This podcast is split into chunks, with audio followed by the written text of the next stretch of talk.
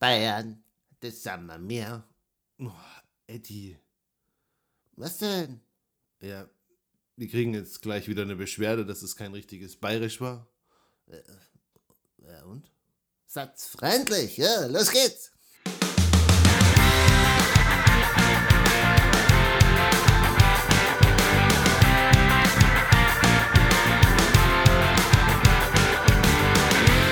Heute sprechen wir über das Bayerische Landesamt für Datenschutzaufsicht und dessen Ransomware-Präventionsprüfung und wir zeigen euch, was ihr daraus lernen könnt. Das ist der Infosec-Podcast mit Sebastian und Eddie dem Infosec Frosch.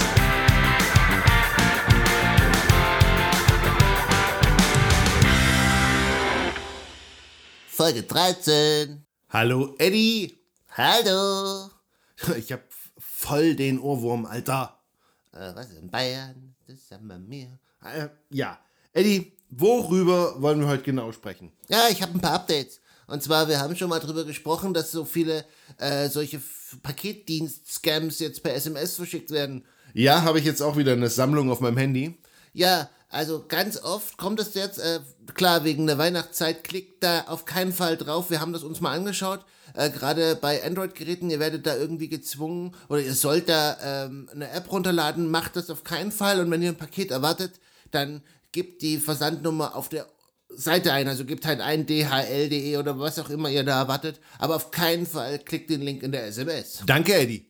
Kommen wir zu unserem eigentlichen Thema. Und zwar, wir haben bereits angekündigt, das Bayerische Landesamt für Datenschutzaufsicht, also eine der beiden Behörden in Bayern, die für den Datenschutz zuständig sind, die haben einen Prüfbogen veröffentlicht, äh, den sie an Unternehmen verschicken zur Ransomware-Präventionsprüf Präventionsprüfung.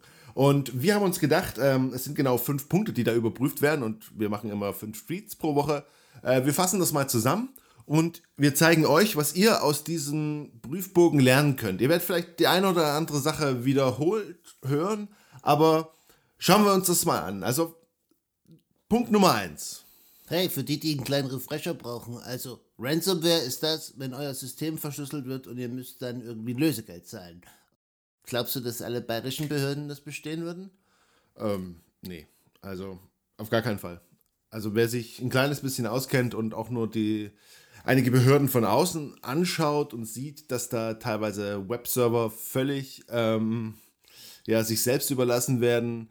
Ähm, ich selbst habe in der ein oder anderen Behörde schon gearbeitet und ich weiß, wie katastrophal da mit Passwörtern umgegangen wird, mit Backups. Also es ist eher eine Frage, Frage der Zeit und nicht, nicht ob es passiert. Ja, also so gesehen hast du recht. Die sollten eigentlich als erstes mal vor ihrer eigenen Haustür kehren, aber gibt ja zwei Datenschutzbehörden und die ist ja, über die wir heute reden, die ist ja nicht zuständig. Ja, erzähl mal, was ist Punkt 1? Punkt 1 ist, äh, kenne deine Systemlandschaft. Also du kannst nur schützen, was du wirklich kannst. Kennst? Also das, das Landesamt listet da auf IT-Systeme, IT-Komponenten, Clients, Server, Firewalls, Switches, VPN-Endpunkte, aber auch mobile Geräte und insgesamt auch, wie dieses Netzwerk gemanagt ist, ob es eine, ähm, ob es eine Trennung gibt, eine Netzwerktrennung, alles Mögliche. Wir haben aber auch schon auf Sachen hingewiesen, wie zum Beispiel auch ein Geschirrspüler, wenn der denn unbedingt im WLAN sein muss. Der, jedes Gerät, das du hast, kann ein Eintrittspunkt in dein Netzwerk, in dein System sein. Du musst wissen, wenn irgendwas ist, wenn es irgendwelche Reaktionen oder Aktionen von dir braucht, wo du hingreifen musst. Und da muss man gar nicht nur an Ransomware denken, aber auch wenn dich ein Mitarbeiter verlässt oder wenn du irgendwas aussortierst. Du musst wissen, dass dieses Gerät existiert und dass es bereinigt werden, geupdatet, was auch immer. Ähm, sei dir bewusst, was du hast. Ja, äh, du musst auch wissen, ähm, nicht nur Unternehmen werden verschlüsselt, äh, sondern auch du als Privatperson. Und, und Privatpersonen neigen oft dazu, noch viel weniger, äh, also auf Update zu drücken oder Backups zu machen. Also pass auch du auf, das gilt genauso für dich. Ähm, äh, eine Frage. Also willst du vielleicht so ein Highlight teilen von IT-Sicherheit in Behörden? Ja, klar, warum nicht? Also bei Behörden sind Statistiken unfassbar wichtig und ziemlich viel basiert auf Word und Excel und Makros und vielleicht dem einen oder anderen, den wird es vielleicht schon jetzt so ein bisschen die Haare aufstellen.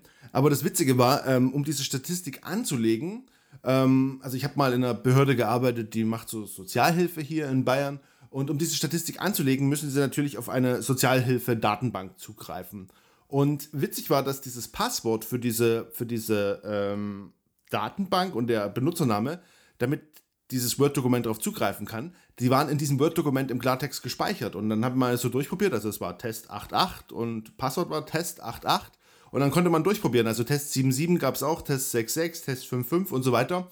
Und eines dieser Passwörter hatte mehr Berechtigung als der Mitarbeiter selbst. Und man konnte sozusagen in diesen in dieser Sozialhilfedatenbank Dinge verändern, die man als Mitarbeiter, als Angestellter in dieser Behörde nicht tun konnte. Das war so eins meiner Highlights.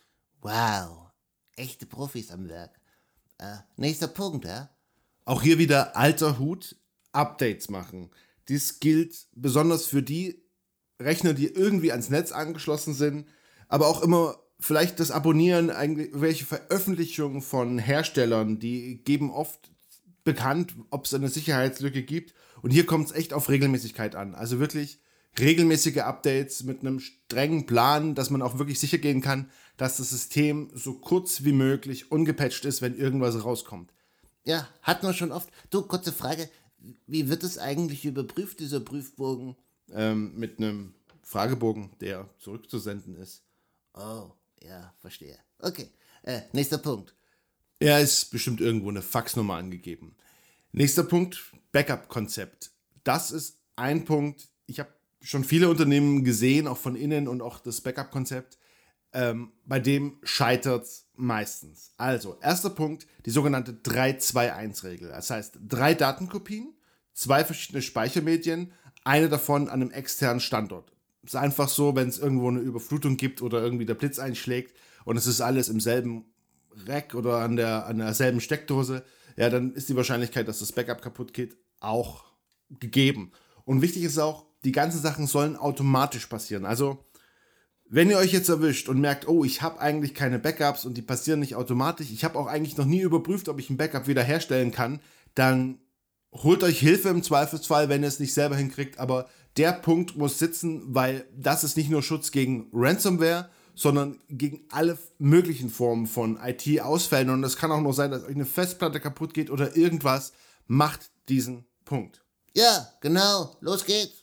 Also der nächste Punkt, den finde ich ja äh, persönlich am schwierigsten. Da geht es um Überprüfung des Datenverkehrs, also so Logging und Überwachung und Logfiles und Auswertung der Logfiles von Firewall und was es nicht alles gibt. Und ähm, da verstehe ich, dass dich das überfordert, aber ähm, das ist auf jeden Fall auch eine gute Sache, weil dann kannst du am ehesten erkennen, ob irgendwas äh, im, im Gange ist, was vielleicht nicht so sein sollte. Aber da verstehe ich natürlich voll, dass, dass du jetzt, wenn du vielleicht ein kleineres Unternehmen hast, da keinen Bock hast, da jeden Tag reinzuschauen oder das vielleicht auch nicht verstehst. Und äh, ja, wenn du, wenn du halt schon ein Backup Konzept dir aufsetzen lässt, weil das vielleicht auch nicht so ideal ist, dann lass dir das doch auch mal äh, irgendwie, lass das doch auch mal überprüfen oder lass dir da was einrichten oder vielleicht kannst du ja mit irgendjemandem Deal machen, der dir deine Sachen durchschaut, aber. Der Punkt ist, lass die Sachen, überlass die Sachen nicht sich selbst. Es ist wirklich wichtig, nachzuschauen, ist die Firewall noch richtig konfiguriert. Da, da können sich so viele Fehler einschleichen. Ähm, ist irgendwelcher auffälliger Datenverkehr und wenn du dafür jemanden brauchst, der dir helfen muss, was ich gut verstehen kann, es ist auf jeden Fall eine gute Investition. Also an dem Punkt solltest du wirklich auch Maßnahmen ergreifen und lass dir doch gleich bei der Gelegenheit mal dein Backup-Konzept überprüfen. Genau. Letzter Punkt, Awareness. Ja, hast du bestimmt auch eine schöne Geschichte aus einer Behörde, oder?